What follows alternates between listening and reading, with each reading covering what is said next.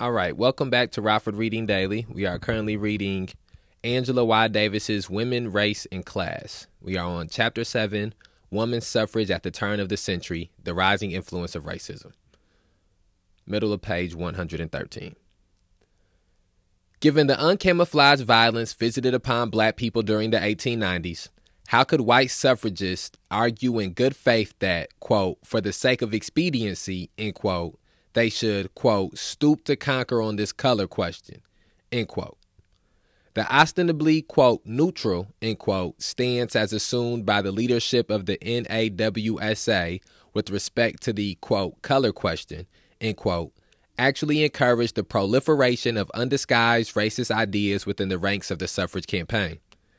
At the association's 1895 convention, appropriately held in Atlanta, Georgia, one of the most prominent figures in the campaign for the vote, quote, urged the South to adopt woman suffrage as one solution to the Negro problem, end quote. This, quote, Negro problem, end quote, could be simply solved, so Henry Blackwell proclaimed, by attaching a literacy qualification to the right to vote. Quote, in the development of our complex political society, we have today two great bodies of illiterate citizens in the North, people of foreign birth. In the South, people of the African race and a considerable portion of the white population. Against foreigners and Negroes, as such, we would not discriminate. But in every state save one, there are more educated white women than all the illiterate voters, white and black, native and foreign. End quote. Ironically, this argument, designed to persuade white Southerners that women's suffrage held great advantages for white supremacy, was initially proposed by Henry Blackwell when he announced his support for the 14th and 15th Amendments.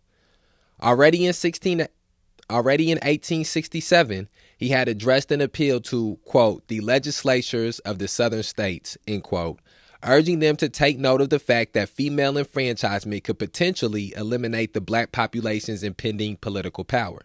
Quote, consider the result from the southern standpoint. Your 4 million of Southern white women will counterbalance your 4 million of Negro men and women, and thus the political supremacy of your white race will remain unchanged. End quote.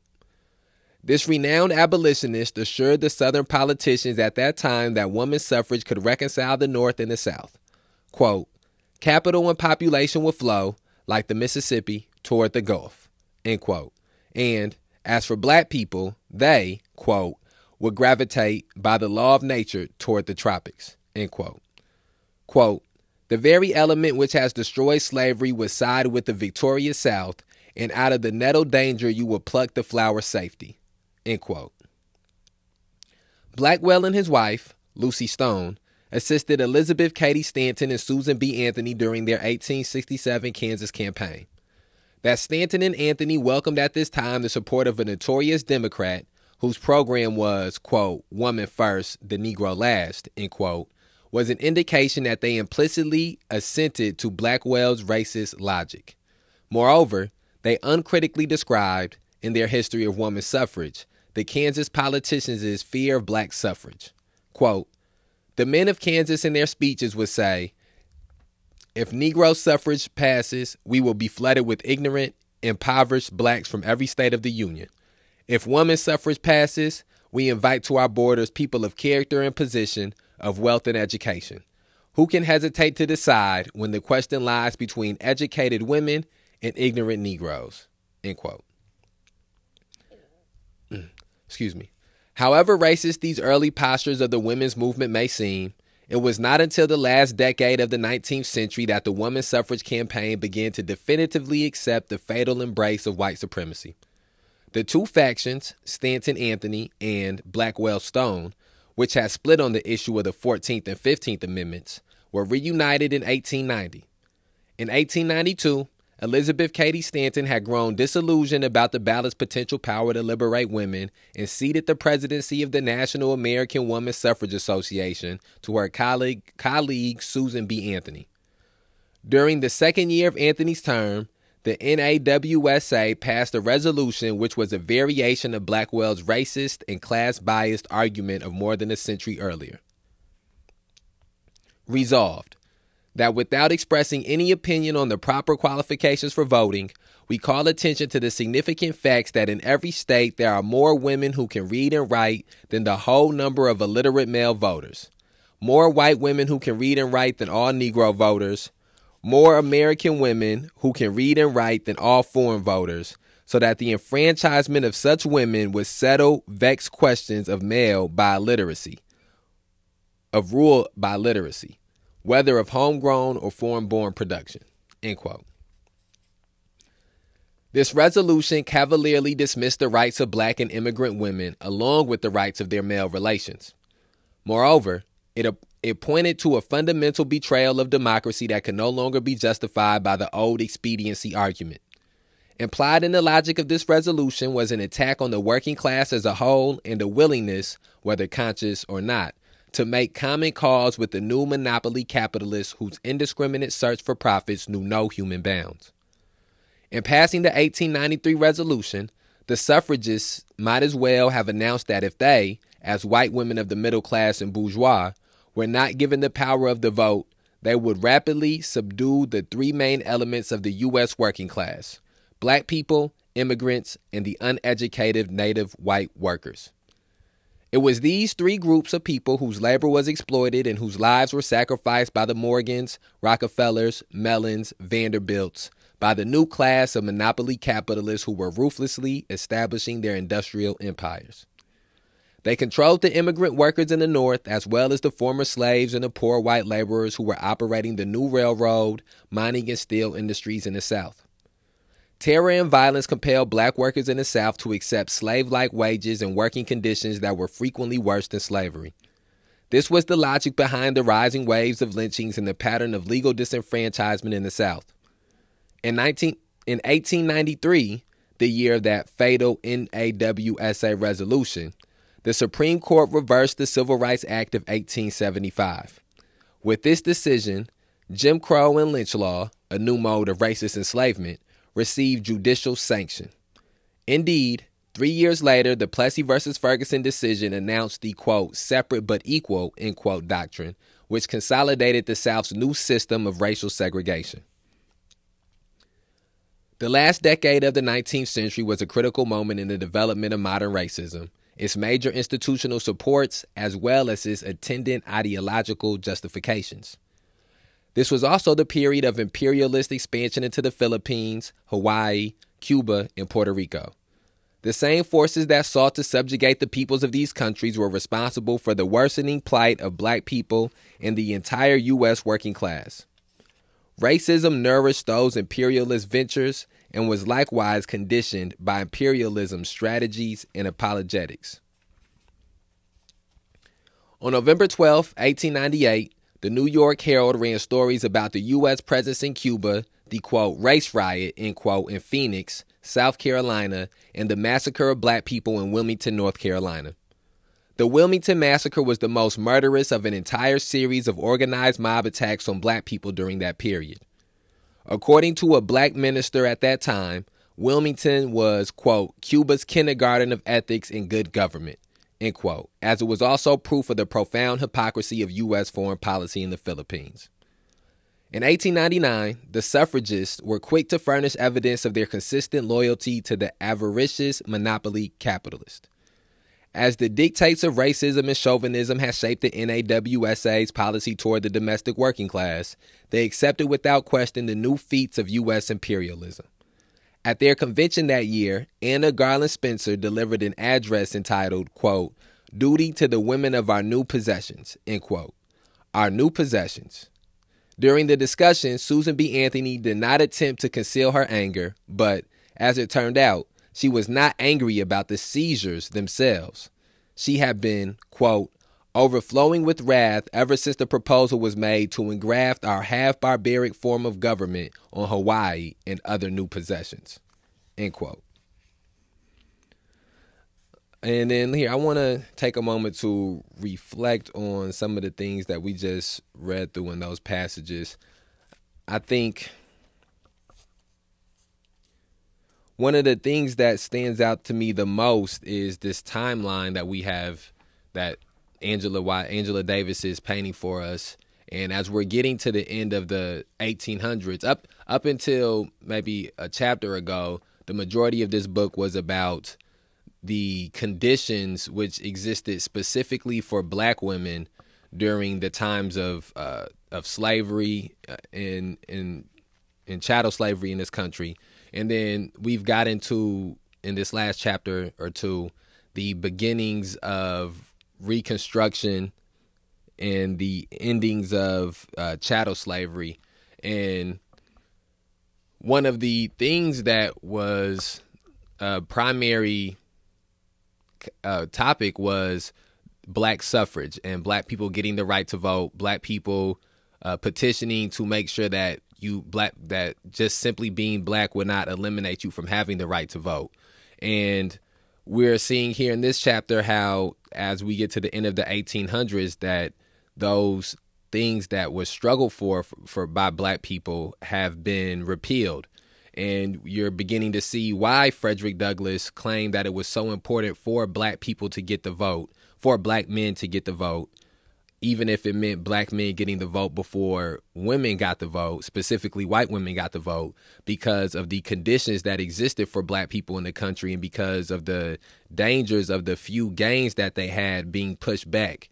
And so in the in our last in our previous chapter we began to hear about some of the advancements that were taking place when it came to education for black women specifically uh, and black people as a whole and as we are reading through this chapter we begin to get to the Plessy versus Ferguson and Jim Crow period of times which existed in our society when those things that were struggled for like education for black people, equitable and equal education for black people, uh, those things that were struggled for, like uh, equitable and equal electoral polit- uh, politic, politic, politic, electoral, political, or political electoral electoral rights, uh, the right for black men to be able to vote. We get we're seeing that being repealed back towards the end of the 1800s, uh, beginning of the 1900s, and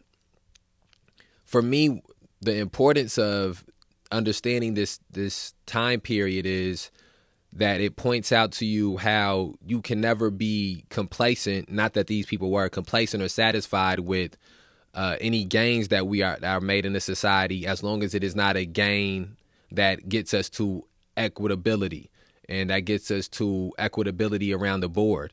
And so it was always going to be uh, a risk that was going to be ran by black people, uh, or a risk that was ran as long as black people were in this country, that some of those things that they had struggled to get rid of when it came to slavery, those some of those conditions and some of the advancements that they were struggling to make during Reconstruction, that some of those things would get pushed back and would get repealed back, and so I just to me that's just one of the things that's important as we get to the end of the 1800s and the beginning of the 1900s.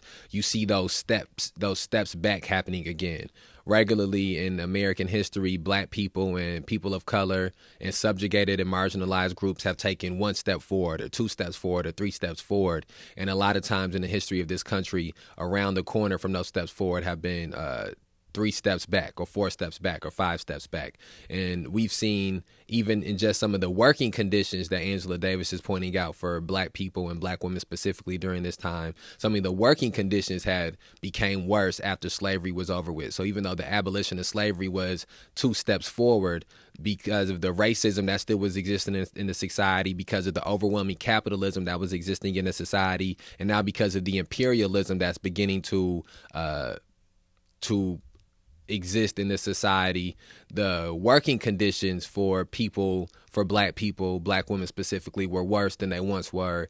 In some cases, under slavery. The and so, I just think that that that that is something that has to be articulated regularly. Is that often follow for, uh, often two steps forward in this country for people of color have been followed by four steps backwards. Uh, that was pointed out there. Mm, okay, hold on one second. Trying to figure out where we are at. Okay. Anthony consequently advanced the demand with all the force of her wrath.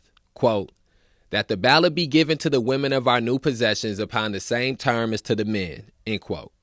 As if women in Hawaii and Puerto Rico should demand the right to be victimized by U.S. imperialism on an equal basis with their men.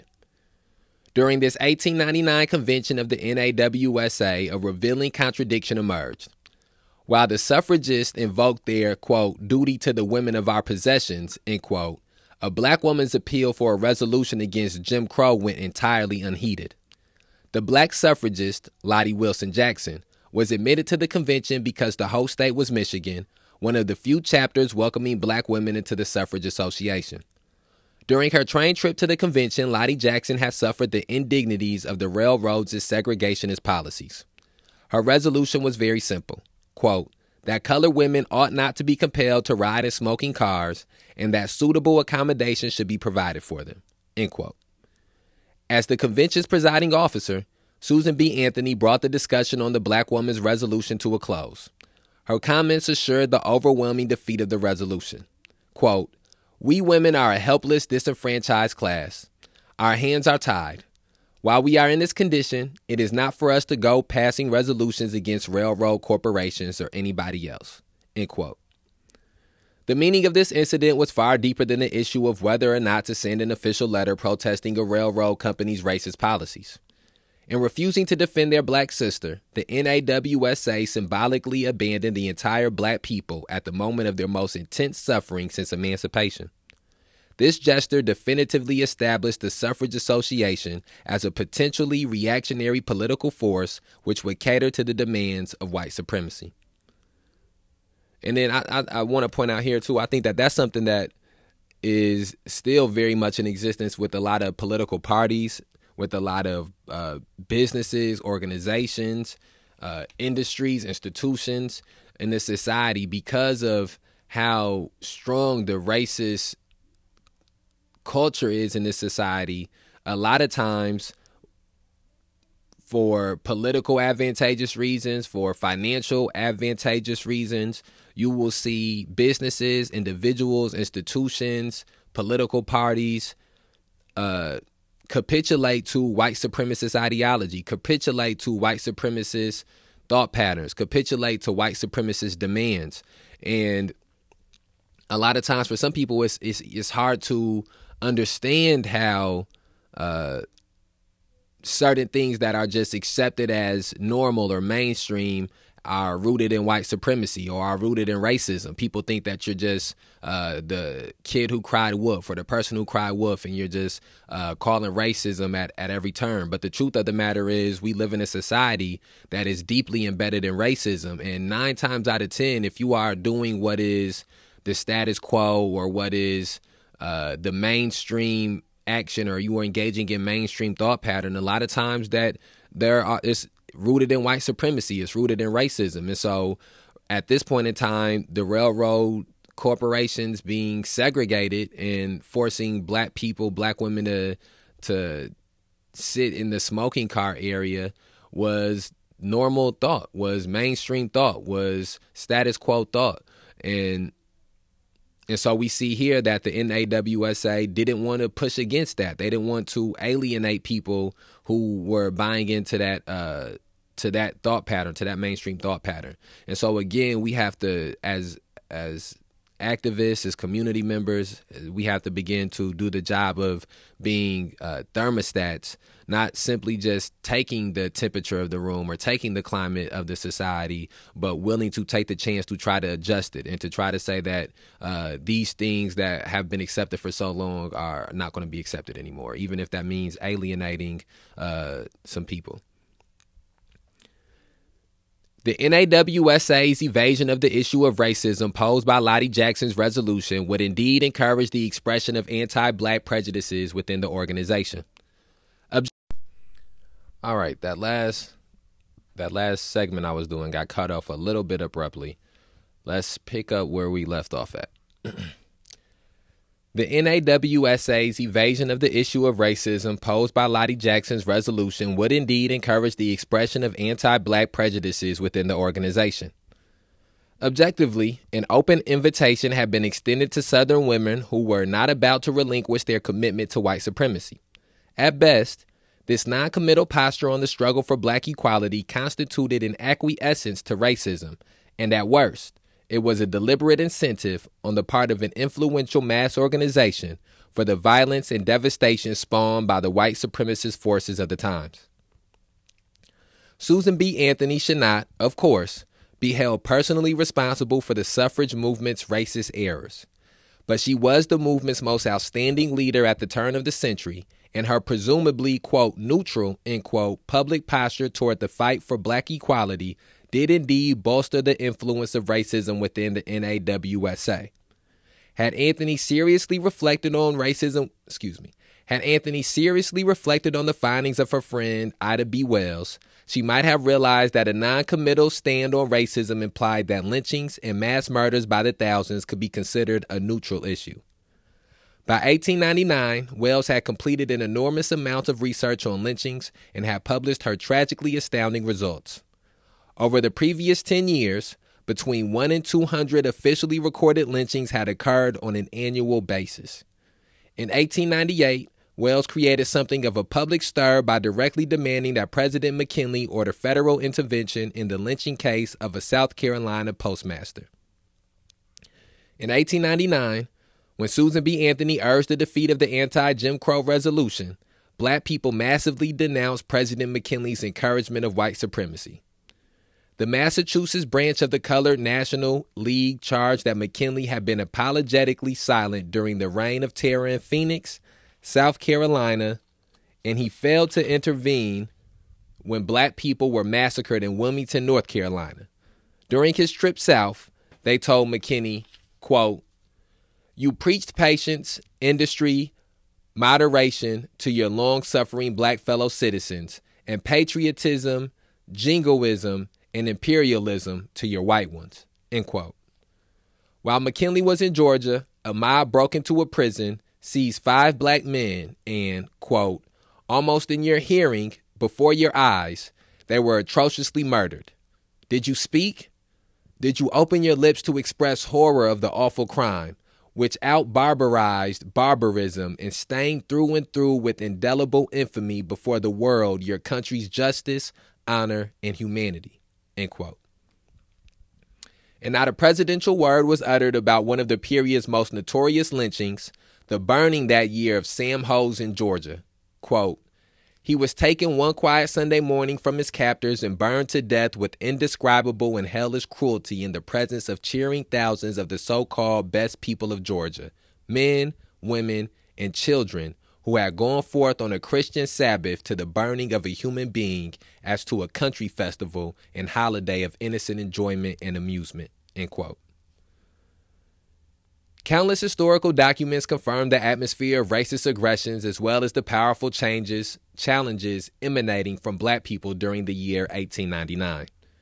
An especially symbolic document is the call issued by the National Afro American Council urging black people to observe June 2nd as a day of fasting and prayer. Published in the New York Tribune, this proclamation denounced the unjustified and indiscriminate arrest which leave men and women easy prey for mobs of, quote, ignorant, vicious, whiskey besotted men, end quote, who, quote, torture, hang, shoot, butcher, dismember, and burn, end quote. It was thus not even a question of reading the handwriting on the wall. The reign of terror had already descended upon black people. How could Susan B. Anthony claim to believe in human rights and political equality and at the same time counsel the members of her organization to remain silent on the issue of racism? Bourgeois ideology, and particularly its racist ingredients, must really possess the power of dissolving real images of terror into obscurity and insignificance and of fading horrible cries of suffering human beings into barely audible murmurings and then silence. When the new century rolled around, a serious ideological marriage had linked racism and sexism in a new way. White supremacy and male supremacy, which had always had an easy courtship, openly embraced and consolidated the affair. During the first years of the 20th century, the influence of racist ideas was stronger than ever. The intellectual climate, even in progressive circles, seemed to be fatally infected with irrational notions about the superiority of the Anglo Saxon race. This escalated promotion of racist propaganda was accompanied by a similarly accelerated promotion of ideas implying female inferiority. If people of color, at home and abroad, were portrayed as incompetent barbarians, women, white women, that is, were more rigorously depicted as mother figures whose fundamental raison d'etre was the nurturing of the male of the spe- was the nurturing of the male of the species. I know I pronounced that wrong. Sorry about that. I think that's French. White women were learning that as mothers, they bore a very special responsibility in the struggle to safeguard white supremacy. After all, they were the quote mothers of the race, end quote. Although the term race allegedly referred to the quote human race, end quote, in practice, especially as the eugenics movement grew in popularity, little distinction was made between quote the race, end quote, and quote the Anglo-Saxon race, end quote. I think one of the things I want to point out here is is we see as we get into the 1900s or the beginning of the 1900s again how even though slavery is no longer in existence we see how capitalism imperialism uh, male supremacy and white supremacy are all becoming more deeply ingrained into mainstream society how they are all becoming the ideology of all of these things are becoming more part of the status quo and more and more people are becoming indoctrinated in these things. And so i think that it's important to point out that even though the brutality and the the sheer inhumaneness of slavery uh, is no longer in existence, if chattel slavery is no longer in existence, we still see the barbarism that is mob violence and mob lynchings existing. We still see and we begin to see the beginnings of police terrorism and mass incarceration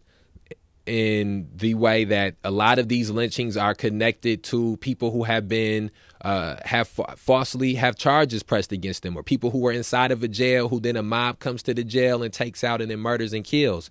And so, even as early as 1900, and we've seen this sort of in the, we've seen some of this in the end of the 1800s as well. But as we get to the 20th century, the the dawn of the 20th century, we see how the the violence is still very much part of the society that exists, and that violence is still being predominantly and disproportionately inflicted upon black people and people of color.